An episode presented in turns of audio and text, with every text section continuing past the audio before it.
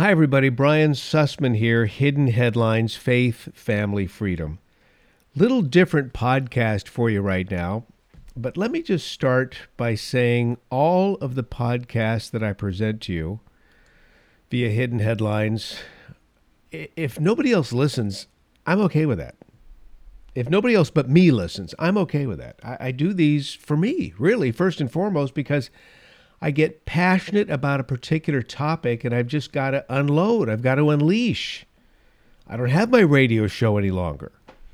And as a result, the podcast is a great venue. It's it's therapeutic.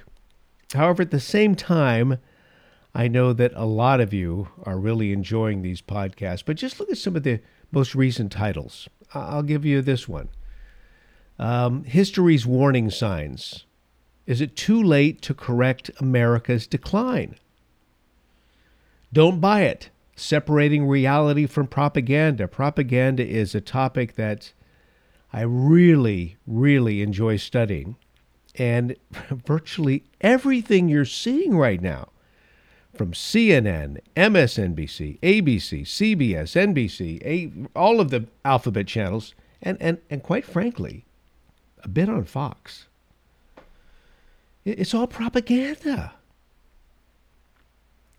Podcast number 81 Proof of Vaccination via Invisible Tattoos. Is this the mark of the beast? I got news for you, folks. I published that one 29 days ago. Nobody was talking about the immunity passports then, the COVID passports. Now it's becoming a mainstream topic that's being accepted by so many people with the right mind. My gosh, you want to become communist China in no time flat? Go go with the uh, the immunity passport. How do you think the Chinese communist government keeps a billion people under their thumb? It's through things like this. Then, of course, about 14 days ago, we had the latest swipe from the cancel culture Christian nationalism. That's where they're calling it Christian nationalism. Oh, you're a Christian and you're a right winger and you voted for Trump. You're a Christian nationalist. Oh, just wait. A podcast I'm going to do very soon is The Christian Terrorist. That's going to be the next thing you will begin hearing. Remember this when the propaganda machine rolls it out Christian terrorist. But where am I going with all of this today? Well, I'll tell you where I'm going. I'm going to briansussman.com and I'm going to read you my latest blog post. Uh, this has to do with the fact that I am brokenhearted because my dog Lulu is gone. Uh, many of you who have had dogs who you've had to put down, put to sleep, uh, we had to do that to our beloved Lulu on Monday. I'm recording this on Wednesday, the 31st. Lulu was a Catahoula leopard dog. Catahoula leopard dog. That's the state dog of Louisiana, by the way. It was a dog that my wife and boys selected from the San Francisco SPCA over 14 years ago. My wife Susie had just sold her businesses, and she had promised our two younger boys, Ben and Josh, that once once she sold the company, our family could get a dog because then she would have time to devote to that dog because at the end of the day, she'd be the one taking care of it most of the time.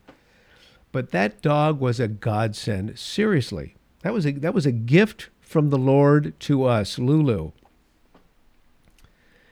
And uh, Josh was, I think, turning maybe ten at the time, and Ben was he was later in high school. And uh, oh my gosh, they just loved they loved that dog. It was it was therapeutic for them in so many ways. Now, of course, at the time I was hosting the KSFO morning show in San Francisco, and every Friday, some of you probably remember this, we had a segment with the SPCA in San Francisco called Puppy Love. And the folks from the SPCA would bring an adoptable dog into the studio, live in the studio, and introduce it to our audience. And on this particular Friday, it was a really cool looking pup. I don't know, maybe just a few months old. with a leopard like coat. And I immediately called my wife and I said, Get to the SPCA right now. You will love this dog. And so Susie and the boys took off for the SPCA, but they were beaten by another listener. I mean, this was a hugely popular segment. So they were beaten. However, however, there was a different puppy from the same litter who became ours. That was Lulu. Now, the dog's name, by the way, was declared on the ride back home from the SPCA by Ben. Ben said Lulu would be short for Honolulu because I think we had just taken a vacation to Hawaii and Ben really loved Honolulu. And Lulu, Lulu quickly learned to become the great guardian of our family and our property. She and, and by the way, she loved to tree raccoons. That's what these these dogs were, were are made for. In Louisiana, they could they can they can stand off a pig, they can tree raccoons.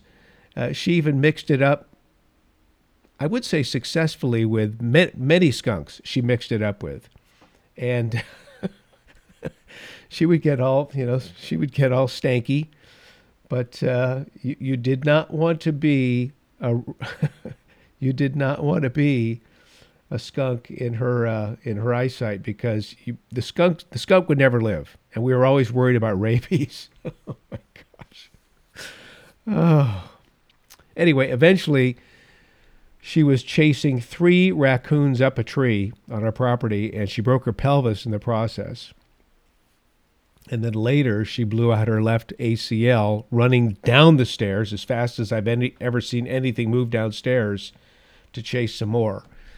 And sadly, she never really recovered from those injuries. Uh, nonetheless, she remained a faithful friend to anyone who gave her loving attention, and she she still her job was taking care of us. Her job was guarding the property. And despite her injuries, she continued to carry out those functions best she can. And she did a great job. She did a great job. But again, she ended up struggling a lot with physical ailments over the years and a variety of digestive issues. And she would often groan. You'd hear her laying down and she would just groan and she oftentimes had difficulty laying down and getting back up. But that said, she continued to enjoy slow walks on the beach with me, and she loved getting hugs and pets from Susie and me. But 14 years, uh, we decided to put her life to an end on three different occasions, by the way. uh, Sue made an appointment with the vet, and uh, I called the vet and I told him we can't do it. We're not doing it. Forget it. We're not doing it. And it was interesting that particular time. We thought, well, listen, we we took Lulu. Oh, then we made another appointment with the vet.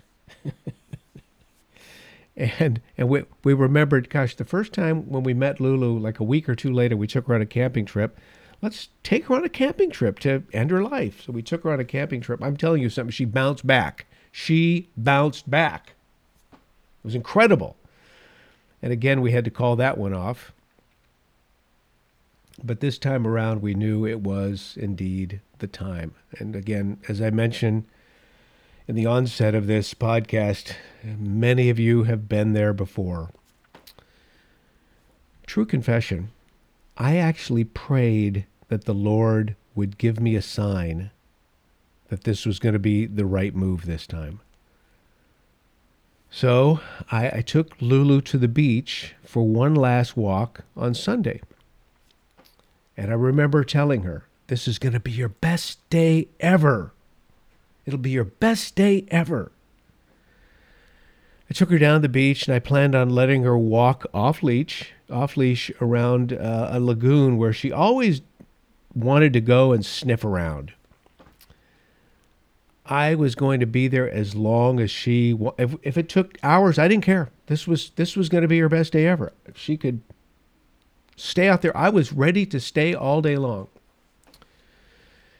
And then, sadly, less than a half hour into the walk, Lulu's left leg failed, and she completely collapsed to the ground.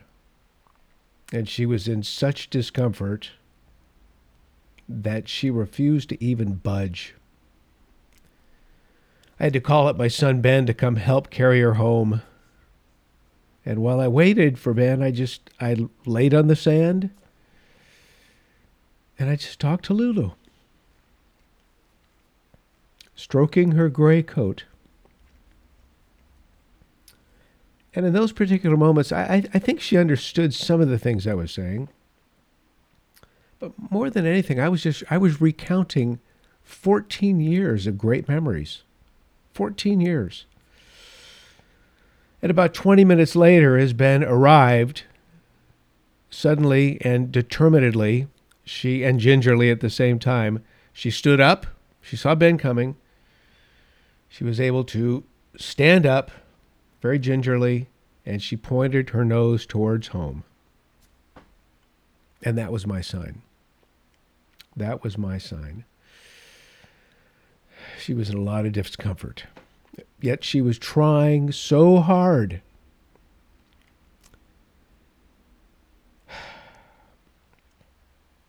I keep thinking of that ride to the vet. You know, poor Lulu had no idea what was going to happen. However, if we were placed in a similar role, would any of us really want to know what was going to happen? And here was faithful Lulu. She followed our commands all the way into the patient room, where she obediently rested on a mat on the floor. And Susie and I looked into her eyes, just telling her what a great friend she'd been and how she'd been the perfect dog for our family.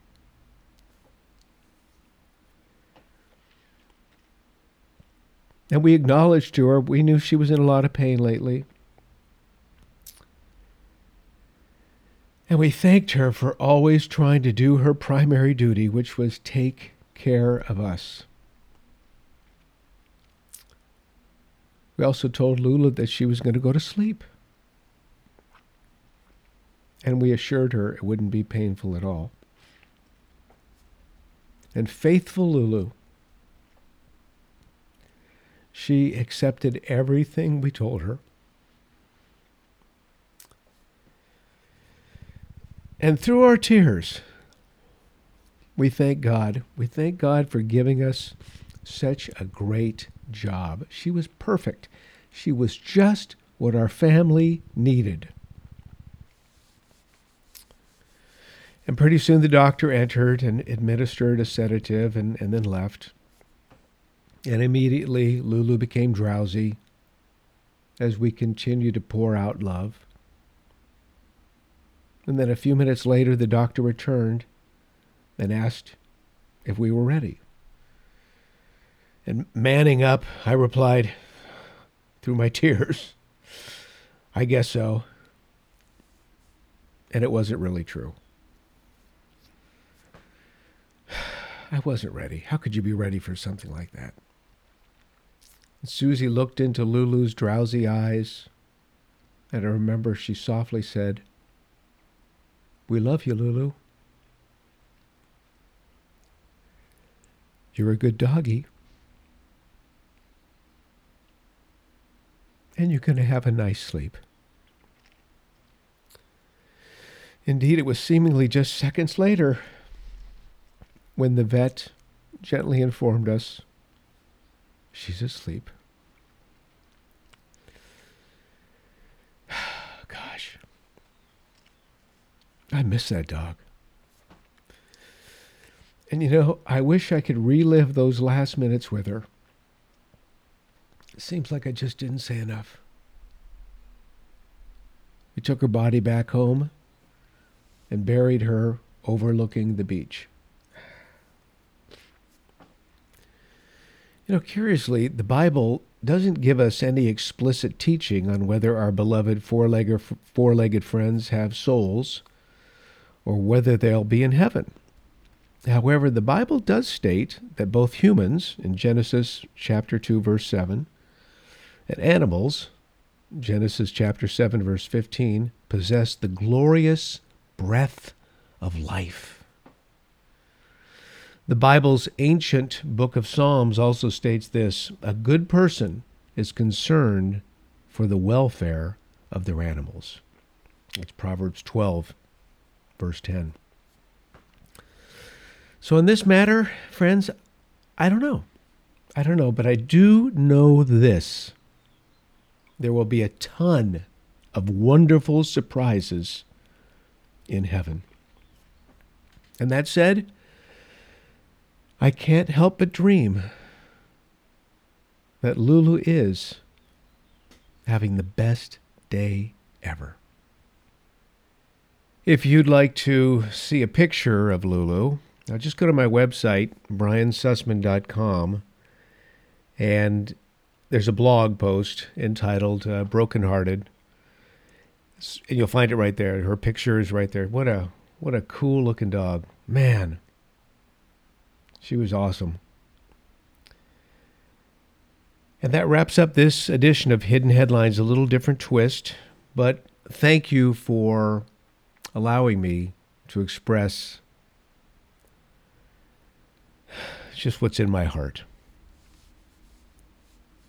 Again, briansussman.com.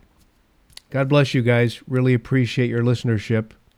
And God have mercy on the United States of America.